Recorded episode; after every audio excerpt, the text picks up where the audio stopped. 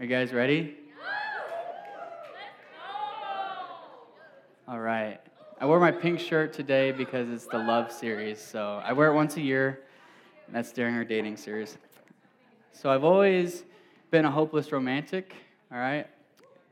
And it's caused me problems in my life. Uh, because of this, I've often struggled to find my worth and my value. Uh, well, I struggle by finding my worth and my value in romantic relationships. Now, I'm married now, but this is back in the day. I'd often find my value from these relationships when God was all the time calling me to find my value in Him.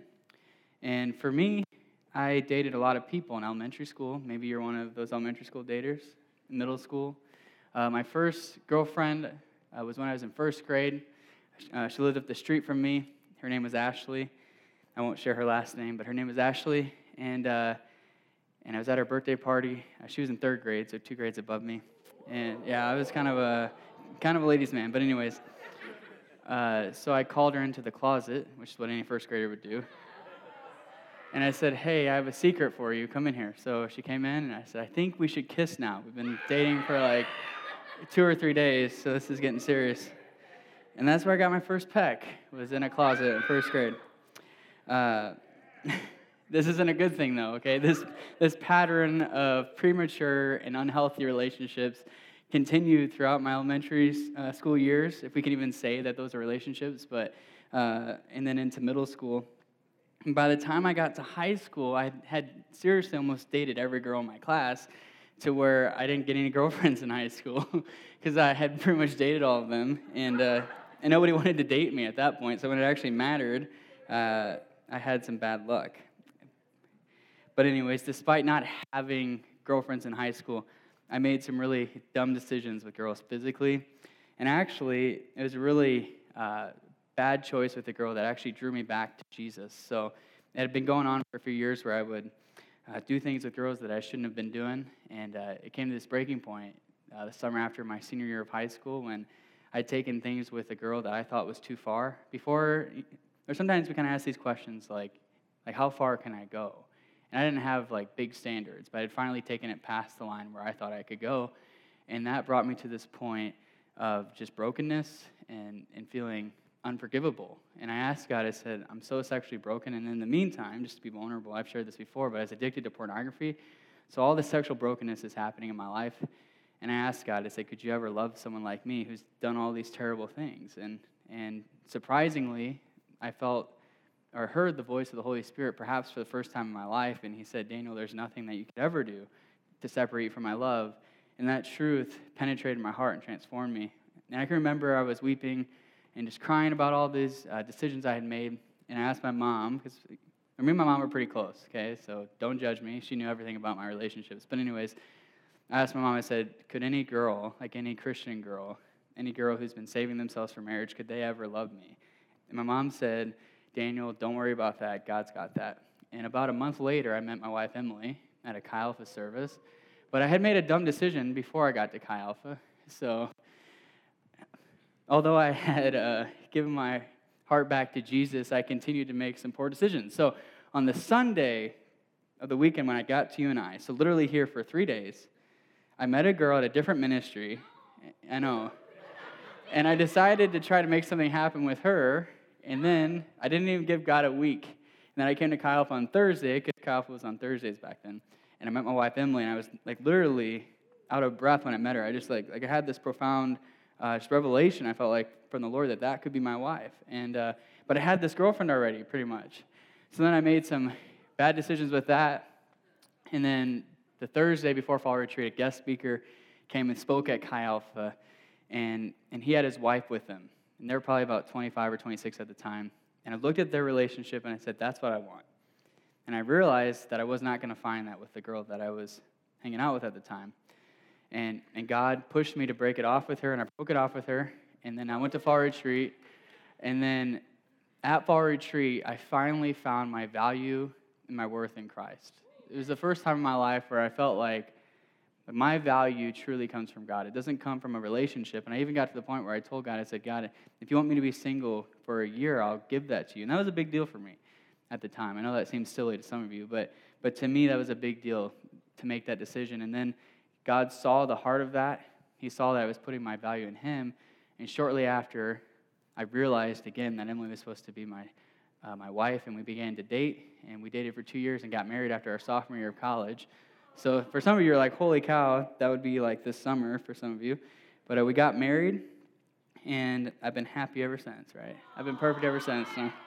But, I, but I share that to point to the problem that was there in my heart. The reason that I had all these uh, dumb uh, paths that I went on and, and bad decisions was because I kept continuing to look for my value and my worth in a girl. I thought if I could find a wife, specifically a Christian uh, wife, then I would find my value and my worth. And I tried to make things happen that just were not of God. I tried to, uh, or to make relationships happen that God didn't want to make happen. And when we try to, to short circuit God's plan for our lives, it usually leads to destruction and into unhappiness. And that's really what happened in my journey of dating. And I can't help but, but think that there's many of us in this room tonight who struggle with what I struggled with as a freshman college guy. Uh, there's many of us who are going from person to person and we're trying to find our value and our worth in them whether that be a friend, a significant other, or maybe even a leader. Maybe you find your value in what your pastor thinks of you. Like, I'm someone who struggles with that as well. Like, I always, like, whatever my leaders think of me, that determines my value. And tonight, I think God wants to call us out of this place and into this place of approval and knowing that our value comes from Him. The reality is, God stands over you. If you're a son or daughter of God, if you put your faith in Jesus, so that's how you become a son or daughter. That's how you get adopted by God, is putting your faith in Jesus. If you've done that, God stands over you and He says, You're approved. He says, You're my son or you're my daughter. There's nothing you could ever do to change that. And that truth needs to undergird everything we do in relationships. If we can know that our value comes from God and He calls us a son or daughter, then we can do relationships the right way, the biblical way. So tonight I want to just propose that to you and call you into that space. And, and tonight's sermon is called it's loved so we can love. Loved so we can love. If we know we're loved, then we'll be able to do love God's way. So the main idea is this. If we want to do or to do love God's way, we have to know that we're loved, simply put. If we want to do love God's way, we have to know we're loved. So before I can unpack this main idea fully, I have to do some groundwork, some background work. Is that okay with you guys? All right, we're going to do some biblical theology tonight about marriage and relationships. That's okay with you. We're going to kind of put on our, our uh, student hat a little bit. So let's turn to Genesis chapter 1, verse 26 and 27. And these two verses are, are very important to our discussion about dating and relationships. In Genesis 1 and 2, these two chapters as a whole are going to guide this series as we look to God's original, or God's original design for marriage to guide our conversation about relationships. If you can remember back to the first week of this semester during the first sermon of the series, or the series Wonder, uh, we looked at Genesis 1 and we saw that God has this ability to create something out of nothing. And if you remember, the pinnacle of God's creation was the creation of male and female who he creates in his very image. So let's read these verses where it talks about God creating us in his image. Verse 26 and 27 says, Then God said, Let us make man in our image after our likeness, and let them have dominion over the fish of the sea, and over the birds of the heavens, and over the livestock, and over all the earth, and over every creeping thing that creeps on the earth. So God created man in his own image. In the image of God, he created him. And male and female, he created them. Can we bring my mic down just a little bit? It's just like kind of ringing in my ears. All right, so God had already created day and night. He created the oceans, the land, the sky, the vegetation, animals, the sun, the moon, and the stars. And now, to take care of his creation, to be his image bearers on the earth, he creates man and woman in his image. Man and woman together, together, not just one or the other, are the closest reflection of God, of who God is on the earth.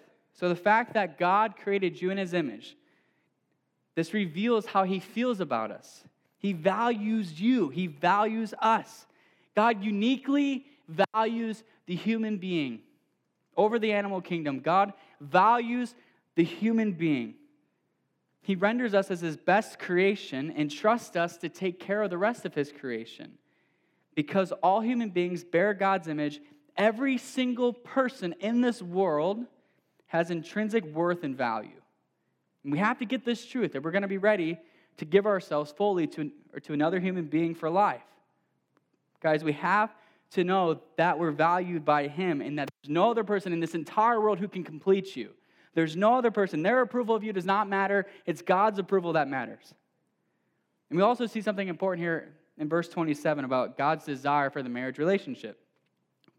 Verse 27 points out that His image is most fully reflected in His creation of both the man and the woman. It says, male and female, He created them. It's not just one or the other, but both sexes. God has a purpose for both sexes. And their distinctiveness and their complementary nature is very important.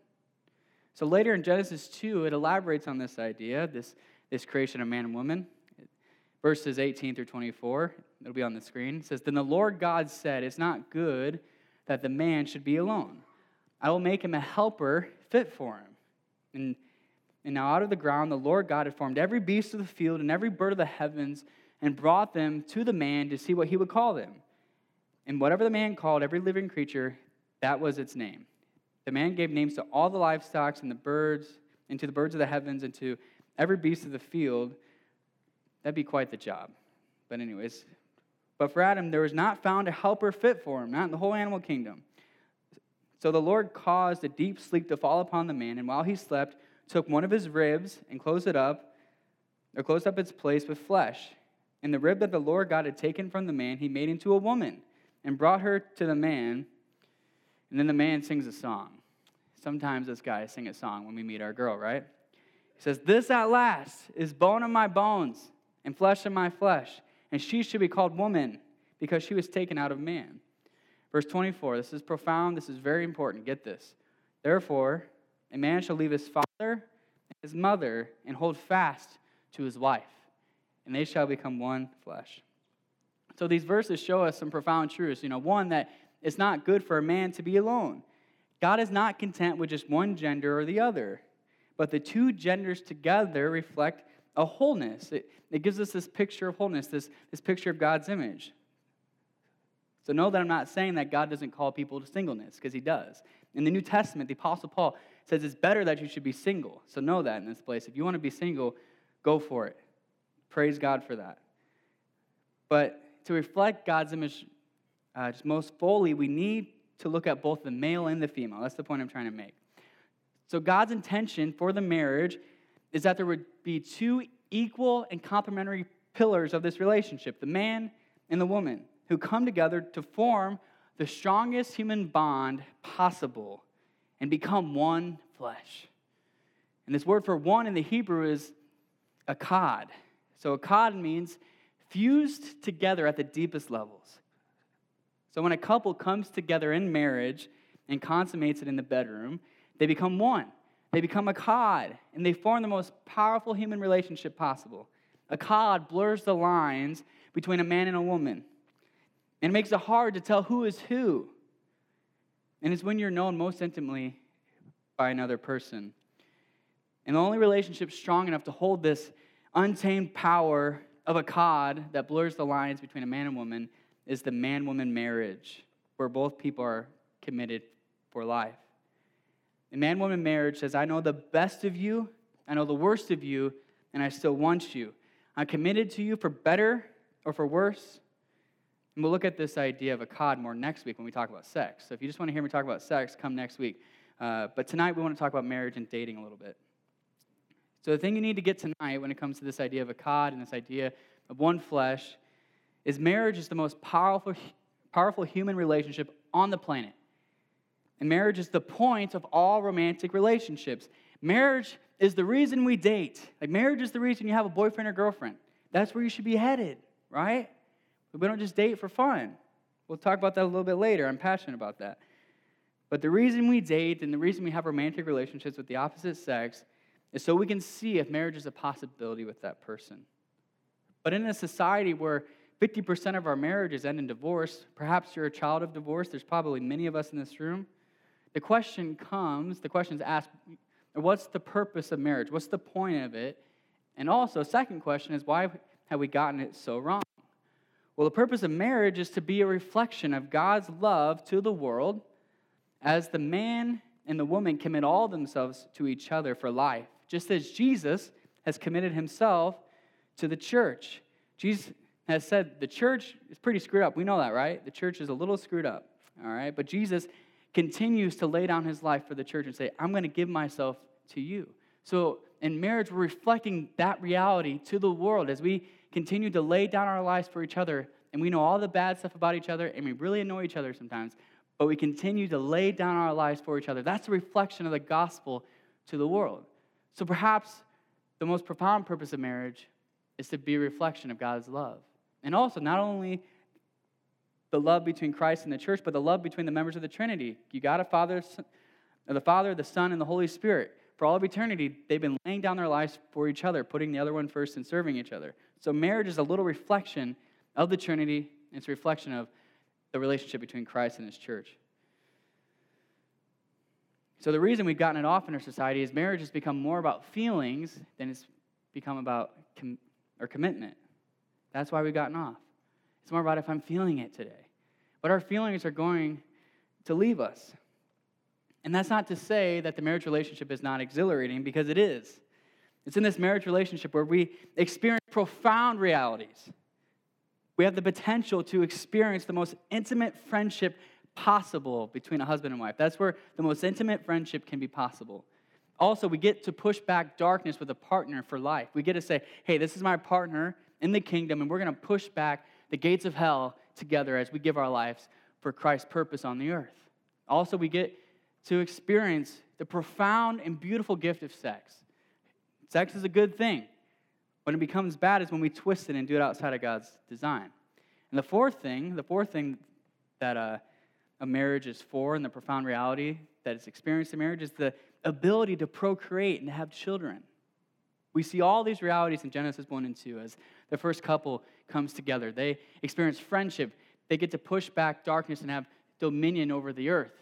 They get to have sex. Okay, it's, that's a good thing in marriage. And fourth, they get to have children. So, with that said, marriage is worth it, marriage is important, marriage is awesome, and we should pursue it if God's calling us to. So, all healthy romantic relationships should be navigated through with the intention of seeing if marriage is a possibility with that person. Marriage is the whole point of romance. And it's only within this male and female marriage that humans can fully experience romantic relationships as God designed them to be, where two equal and complementary parts come together and give all themselves to one another and become a reflection of God's self sacrificial love to the world. So, so far, we've established two truths if you're tracking with me. The first thing is we're valued by God, and the second thing we have established is that God's purpose for romantic, or for romantic relationships is a marriage between a man and woman where they give all themselves to each other. But the question I want to spend the rest of our time considering tonight is how do we set ourselves up spiritually to do relationships God's way and to be ready for marriage? Because most of us are not married in this room, and you want to know hey, how can I practically go about this thing so I can do relationships in God's way? So, when I say relationships, when I say romantic relationships, I'm referring to love and romance before marriage, okay? I'm referring to the dating relationship, as we would call it in our society. And I have to admit, it's a little bit difficult to do a teaching on dating. I struggle with it every year because the Bible doesn't say anything about dating, because they didn't date back then. And it actually wasn't that long ago that our marriages were decided by our parents. For thousands of years, marriages were arranged by parents. See, marriage wasn't just about us, it wasn't just about our desires, but it was also about our family, it was about our clan, it was about our people. And in early Jewish culture, which is what we see in the scriptures, like you wouldn't even meet your wife until the wedding day. And then in other cultures, they may have had a voice in who they married, but your spouse was picked out for you ultimately. So, who a person married was considered far too important to leave up to the couple because their emotions might get in the way, right? So that's the thinking behind it. So they're not crazy in this idea of arranged marriages. But I would say we've come a long way since then. I'm glad my parents did not pick out my spouse. But they would have picked Emily. I know it if they would have met her because uh, they love her so much. but today we get the privilege of choosing our spouse, which is a great gift from God. I think this is a good thing for the most part, but, we need to know if we're going to discuss dating that this is a new idea. It's not even over 100 years old, and we don't see it in the Bible. It wasn't until the 20th century that people started doing this thing called dating. And now dating has become largely disconnected from the family, which is not what God's original purpose was, in my mind. People just get together, they hang out at a bar, they hang out at a, uh, you know, go to a dinner and a movie and just hang out together, and nobody else has any say about the relationship. They just decide, is this someone I feel good around? And then they decide to marry that person. Oftentimes, parents and family don't have a lot to say, but I think we might want to invite our family into this a little bit more. So, for the rest of our discussion tonight, I want to try my best. And like I said, it's hard because the scriptures don't say a lot about dating, but I want to try my best to give you three truths that I think we need to get if we want to do dating or romantic relationships God's way. I'll say this too about romantic uh, relationships. I think God gives us a lot of freedom in how we figure out who our spouse is going to be. So I talk about arranged marriages. You know, some people do courting, some people date. I would say this: it's not as important about the method as it is about if we're honoring God as we do it, right? So, in general, as I talk about romantic relationships, whatever that may be for you, which I think most of us probably date in this room, we live in America, it's 2018, but some of you might get your spouse picked out for you, which is great, or you might court, which is cool. But, uh, but the important thing is not the method as much as it is that we're honoring God as we do it. All right, so the first thing tonight is this if we want to do relationships God's way, we must know what true love is. What is love? Baby, don't hurt me. That's the million dollar question, right? What is love? The word love is a juncture word in our language. We say, I love God, and then we say, I love chocolate. And these loves cannot possibly mean the same thing, can they? There's many misconceptions about love in our culture. And I'll point out two today. First misconception is this this idea that to love is to tolerate, or love is tolerance. To some in our culture, this is what love is. You do you, I'll do me. We're not going to say anything about each other. We're just going to ignore each other, not really care that much to say anything. Instead, we're just going to let you do you, you do me, or I do me.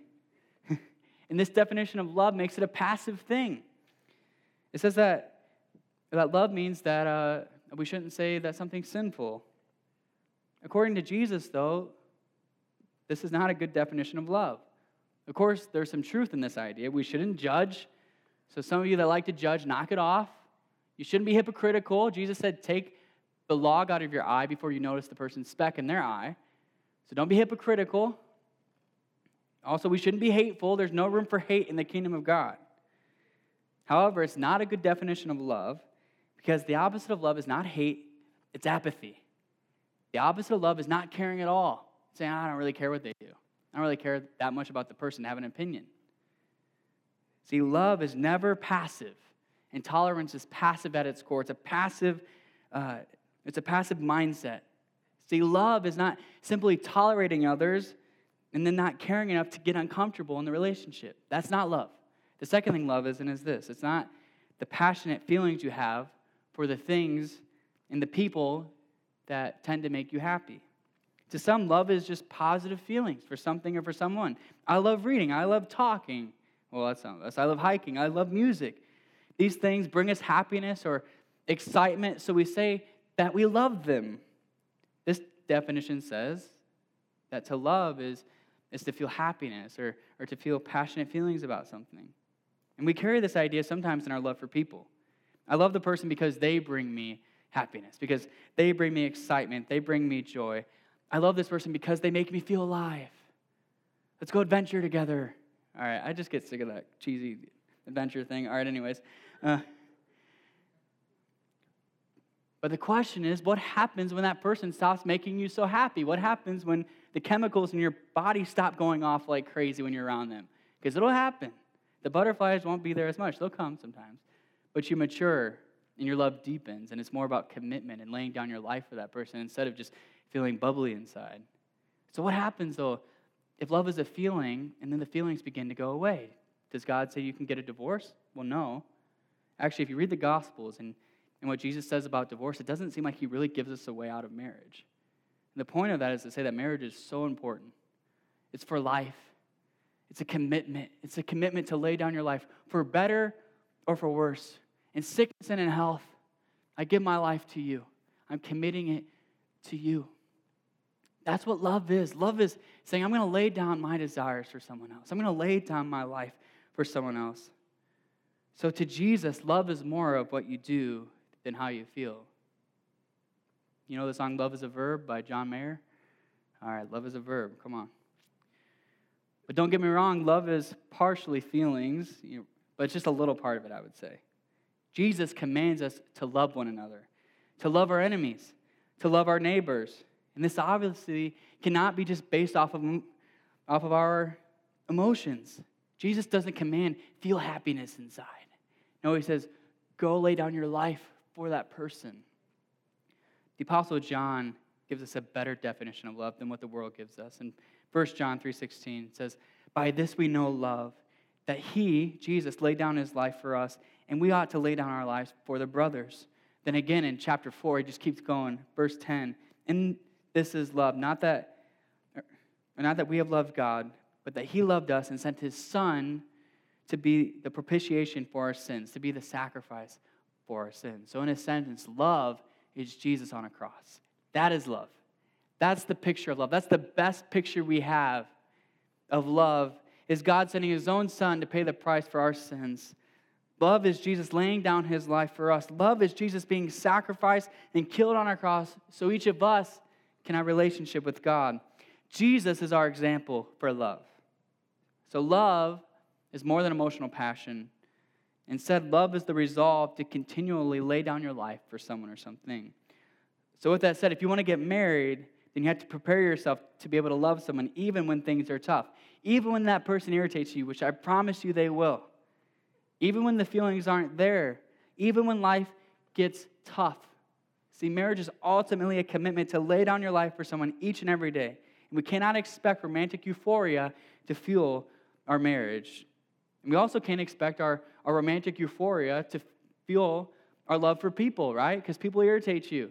It's hard to love your neighbor at time. That person sitting next to you in class who thinks they know everything. It's hard to love that person. The person who talks and talks and talks in class, you like want to say, shut up. But instead, Jesus calls you to love. He doesn't call you to have emotional feelings about that person. He calls you to lay down your desires, to lay down your rights, and say, I'm going to love that person and serve that person even when it's hard. So before we can ever hope to be ready for dating or marriage or sex, you have to know what love is, and you have to begin to practice it by continually loving your neighbor. So, to Jesus, again, love is self sacrifice, love is giving yourself. So now we have a working definition of love. Godly love is self sacrifice or laying down your life for someone else. And we see this through the cross of Christ, where Jesus shows us just how loved we are. And we have to get this truth that each of us are loved by a holy God if we want to do relationships God's way, which leads me to my second point. If we want to do relationships God's way, then we must know that God loves us. If you want to do rom- romantic relationships God's way, we must not only know what love is, but we also just must allow this truth to be penetrated into our hearts. And if we don't, if we don't know that God loves us, then we're going to do relationships in an unhealthy way. If you get nothing else out of this message, maybe you're tired and you just want to take a nap, get this. I pray that you get the truth that God loves you and he's went to great lengths to prove this to you. There's two main ways that Jesus has shown us that he loves us. The first, the first way that Jesus proves this to us is the way in which he intimately created each one of us. We see this in Psalm 139. This is beautiful. Get this tonight. Please, please get this. Psalm 139, verse 13. For you formed my inward parts, and you knitted me together in my mother's womb. I praise you for I'm fearfully and wonderfully made. Some of you need to hear that tonight. You're fearfully and wonderfully made by the holy God who stands over everything. He created you fearfully and wonderfully. And wonderful are your works, and my soul knows it very well. My frame was not hidden from you when I was being made in secret, intricately woven in the depths of the earth. And your eyes saw my unformed substance. In your book were written, every one of them, the days that were formed for me when you or when as yet there was none of them. Before you were even born, God knew you and God loved you, and He intimately wove you together in your mother's womb. He values you, He loves you, He created you the way you are for a purpose. So if you're questioning, did God really want me to be the person I am? Yes, God created you. God loves you. And yes, sin distorts our character at times. But I'm saying pre sin, God created you in that way. So obviously, we want to leave sin. But, but your natural self that's free of sin, God created you that, or that way. And the second way that Jesus proves his love for us is that he died on a cross for us. Do I need to say much more than that? All right, John 16. You've heard this before if you've been in church. For God so loved the world that he gave his only Son, that whoever believes in him should not perish, but have eternal life. God shows his love by sending his Son to die for you. If that truth has not penetrated your heart yet, please think about it. Holy God, he's been in heaven for all of eternity. He comes out of that and lives the human life and is put on a cross and punished for your sins, for your rebellion. God is punished for your sins. If that doesn't show you that God loves you and values you, then I don't know what will. God loves you pray that you would get that tonight. If you're going to be ready for the marriage relationship, if you're going to be ready for some romance, then you need to know who loves you so much more than any other person could in the world. God loves you uniquely, profoundly, and intimately. God loves you, He values you. So we've established what love is, and we've established that God loves us, and we see that through the way He created us and through dying on the cross for us. So, how does this affect the way we do relationships? I'm glad you asked. This is what the whole sermon's about. If we want to do relationships God's way, we must find our value from God and not from other people. So, one thing I've learned in my time in college ministry and just being a uh, college student myself and from my own story is we try to find our value from other people all the time. And it just it just rages in our romantic relationships. It distorts them, it destroys them as we're trying to find value in this other person. We're trying to get that person to approve of us and to love us, and that's where we get our value from. If we want to go on this journey of trying to find a spouse through dating and then getting married, we have to know that our value and our worth comes from God. Our value, our worth comes from the fact that God in heaven created you and that Jesus came out of heaven to die for you. That has to get inside of you. So I pray tonight, if nothing else, that you would realize how deeply valued and loved you are by the God who spoke this world into existence, by the God who hung the stars. He loves you, He values you.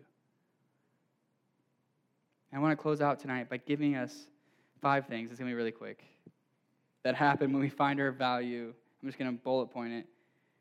And worth from God and not from our romantic not from our romantic relationships. So five things. When we find our value from God and not from romantic relationships, the first thing that happens is we don't look to romantic relationships for fulfillment. The first thing that happens is you won't look for romantic relationships to fulfill you.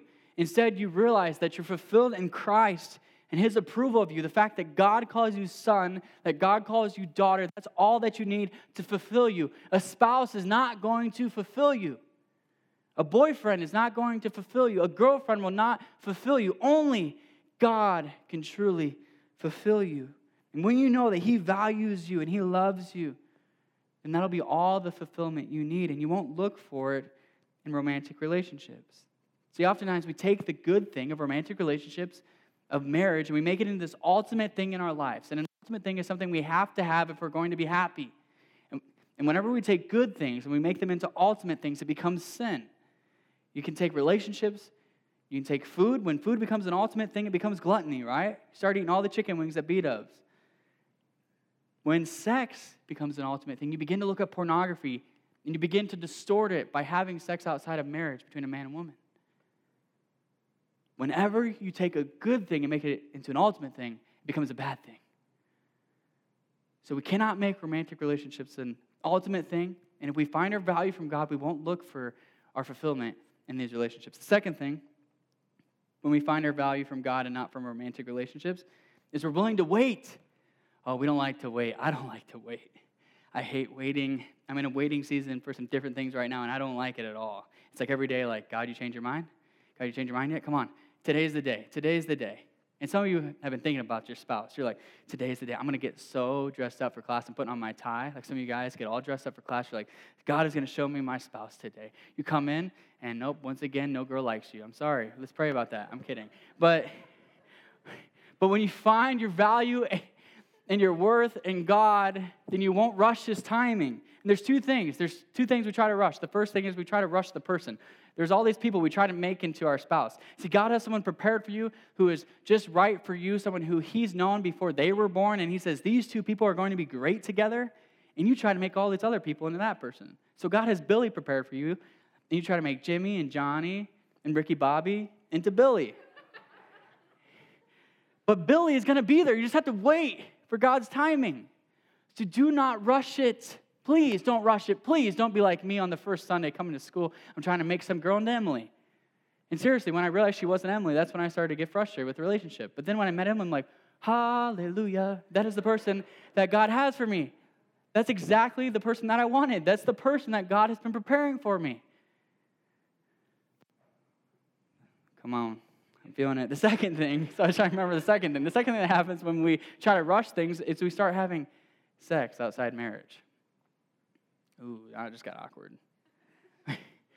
we try to, because we want to rush that, because we really want to have sex. Some of you, guys and girls, both of you, I was going to say just guys, but I know girls do this too. You say, Jesus, don't come back until I get married so I can have sex. That was a prayer I prayed literally all the time as a kid. I'm like, God, I'm waiting so hard. Please don't come back until I've done that. and you try to rush it. And then you're doing sexual things with people who are not going to be your spouse. And that's going to really stink for you when you meet your spouse. Trust me, I know. It's going to stink. You're going to have to have some hard conversations.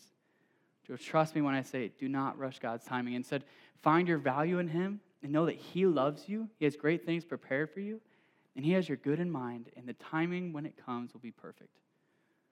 The third thing, when we try to find our value from, from romantic relationships, third thing that ha- well, if we find our value from God, the third thing that will happen is we won't feel the need to date people who don't know Jesus yet.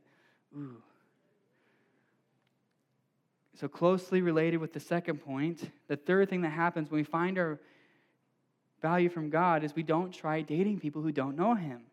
And we know that God values us, that He wants to give us a partner who can pursue Him alongside us. So, we don't settle for someone who doesn't have a relationship with God. See, dating is all about finding someone on the same path in life with you and just and deciding to make a life with them. So, with that said, we should never date someone who doesn't have a genuine relationship with God. If they just say they're a Christian on Facebook, and you're like, hey, they prayed a prayer at one point, it's on their Facebook profile, so they must be a Christian. Like, if you have to look at their Facebook profile to figure it out, then no, don't do it. Like, like you should know that about them, all right? You should know that. You shouldn't have to ask them. It should ooze off of them. Like, you should say, oh my gosh, I know that this person is a daughter of God. That's the first thing I, I noticed about Emily. You know, I was playing the drums at Chi Alpha, boom, da, boom, or whatever the not today was, just jamming like John was. And then Emily's out in the crowd just going after it. I'm like, oh, that's so sexy. it's probably what I thought, freshman me. But anyways, I don't know why I said that, but but you need. but this should be something that you know about this person. So 2 Corinthians chapter 6, verse 14. Do not be unequally yoked with unbelievers. For what partnership has righteousness with lawlessness? Or what fellowship has light with darkness? So if you're a follower of Jesus who finds your value in him, then you won't feel the need to date people who don't follow Jesus. Because you know that if you date that person, and if you marry them, it's going to prevent you from being all that God has called you to be. So, my genuine prayer for each one of us in this room, each one of you, I pray for you a lot. I think about your life after college a lot, probably more than I think about your life now because I want you to follow Jesus for a lifetime. And guys, I don't want you going to church without your wife, as they said at home, because they don't want to go to church. And girls, I don't want you going to church without your husband. I want you to go together. I'm sick and tired of seeing just one spouse and not the other at churches across America. I want to see you go together, excited, serving on teams, being on the worship team, doing whatever, doing a small group in your home. I want to see that for you. So do not try to date someone who doesn't know Jesus. Do not missionary date. Please. It's the worst form of being a missionary, all right? I know it's fun for some of you, but do not missionary date. Instead, wait for God. I could talk about that all night. All right, the fourth thing is uh, when we find our value from God and not from romantic relationships, is we invite others to speak into our relationship. And we allow others to speak into it, and we, and, and we listen to wise counsel.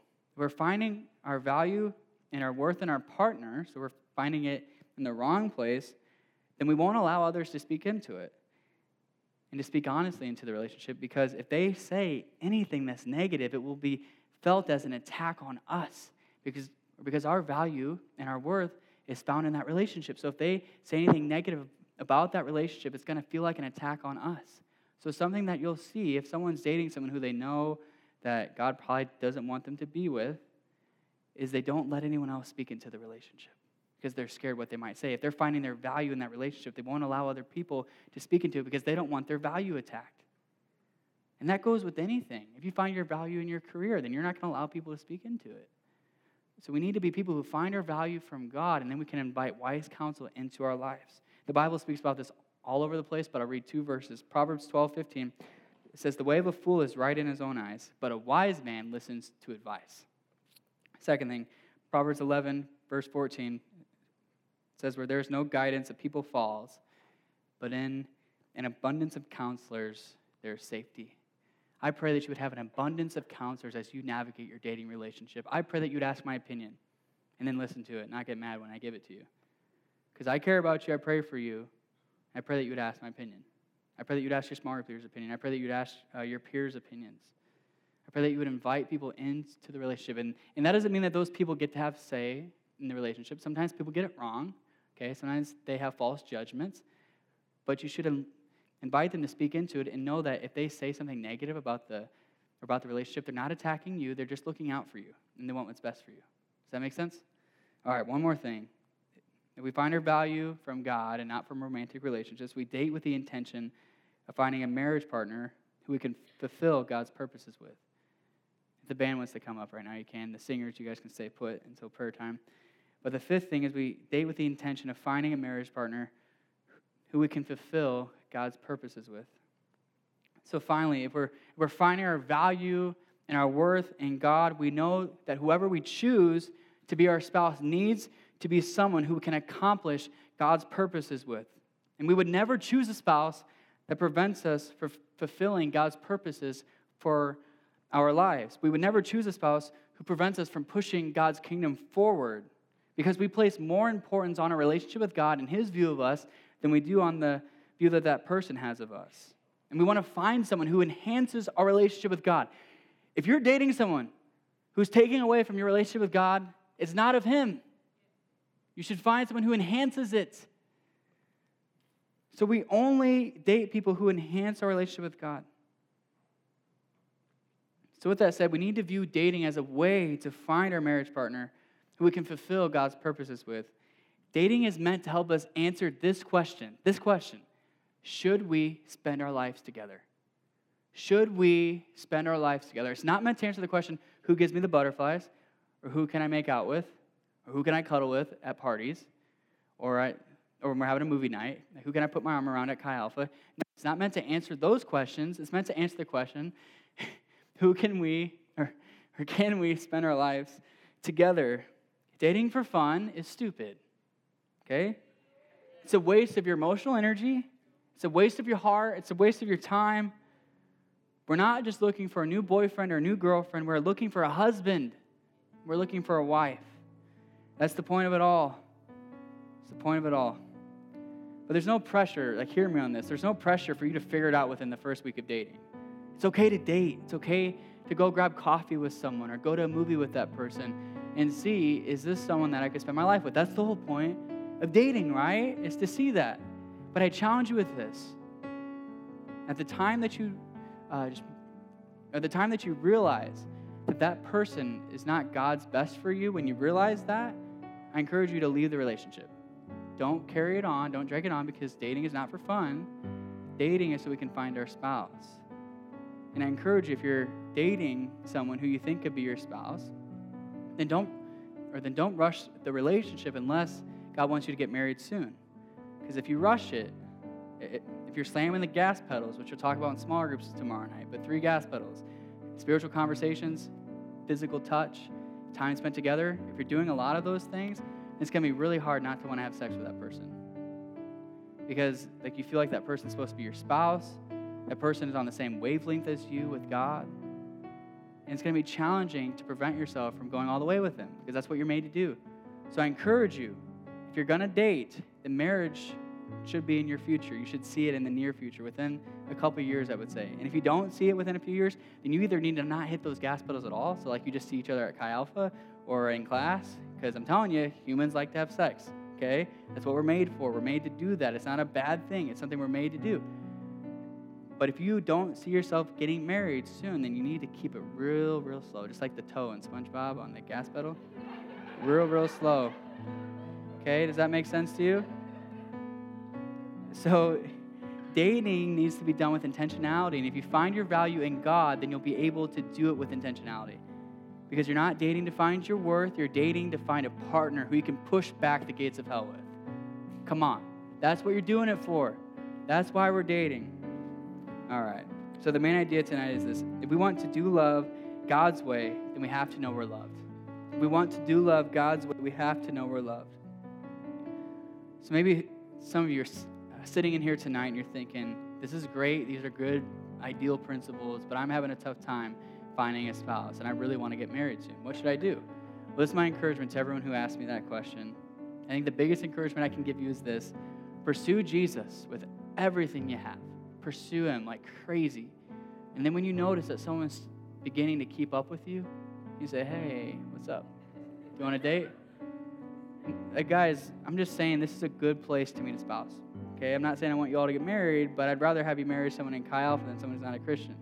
So if you see someone that's just sprinting alongside you, like, hey, that boy's cute, he's going after Jesus, go ahead and date. It's not a bad thing, it's a good thing. If we want to find our spouses. And I pray you'd find a spouse who's going after Jesus with you. So pursue Jesus with everything you have. And if you notice someone keeping up with you, then give them some time. That's my encouragement. All right, so tonight's whole message comes down to one question Who or what are you finding your value in? Who is determining your value and your worth? Are you finding your value in Jesus or are you finding it in something else? Do you know that, that if you put your faith in Christ, He calls you approved? Do you know that? He says, he says, You're my son or you're my daughter. And if you know that your value and your worth comes from God, then you may just be ready to begin dating. Because God's value and His love for you will keep you grounded as you navigate these incredibly difficult waters of finding a marriage partner who you can fulfill God's purposes with. If you don't know that your value and your worth comes from God, I just want to encourage you tonight that God wants to reveal that to you. So if you don't know that, right now I just challenge you in your heart to pray, God, reveal that to me. Reveal the way you think about me. God, reveal it to me just how much you value me. If you don't know that truth, if you're not a follower of Jesus, tonight I pray that you would grasp that truth tonight and that it would change your whole world. Because when you know that you're so sinful, so flawed, so screwed up, but at the same time, God looks at you and says you're loved, that will change you. So I pray that you would yield to that tonight. Go ahead and stand with me. We're going to close. So tonight, if we can get this truth that we're valued, then perhaps, perhaps, perhaps we can do love God's way. We can keep romantic relationships in the proper view and see clearly who God has called us to be with. And we can also see if God has called us to be single, which, like I said, is a possibility. And we can focus all of our efforts on pushing forward the kingdom. So I think God's dream for our community is that this would be a place where we set the bar really high in doing relationships God's way. In the way we honor one another, in the way we date, and in the way we do this whole thing, I think God wants us to set the bar for our community at UNI, in the way we treat each other, and the way we date. And God's dream for you, for those of you that do want to get married, is that you would find someone who enhances your relationship with them and can come alongside you, just like Eve came alongside Adam. He said, I can't find a helper fit for me. And then she came alongside him, and they did life together. That's God's dream for you. So if you would bow your heads and close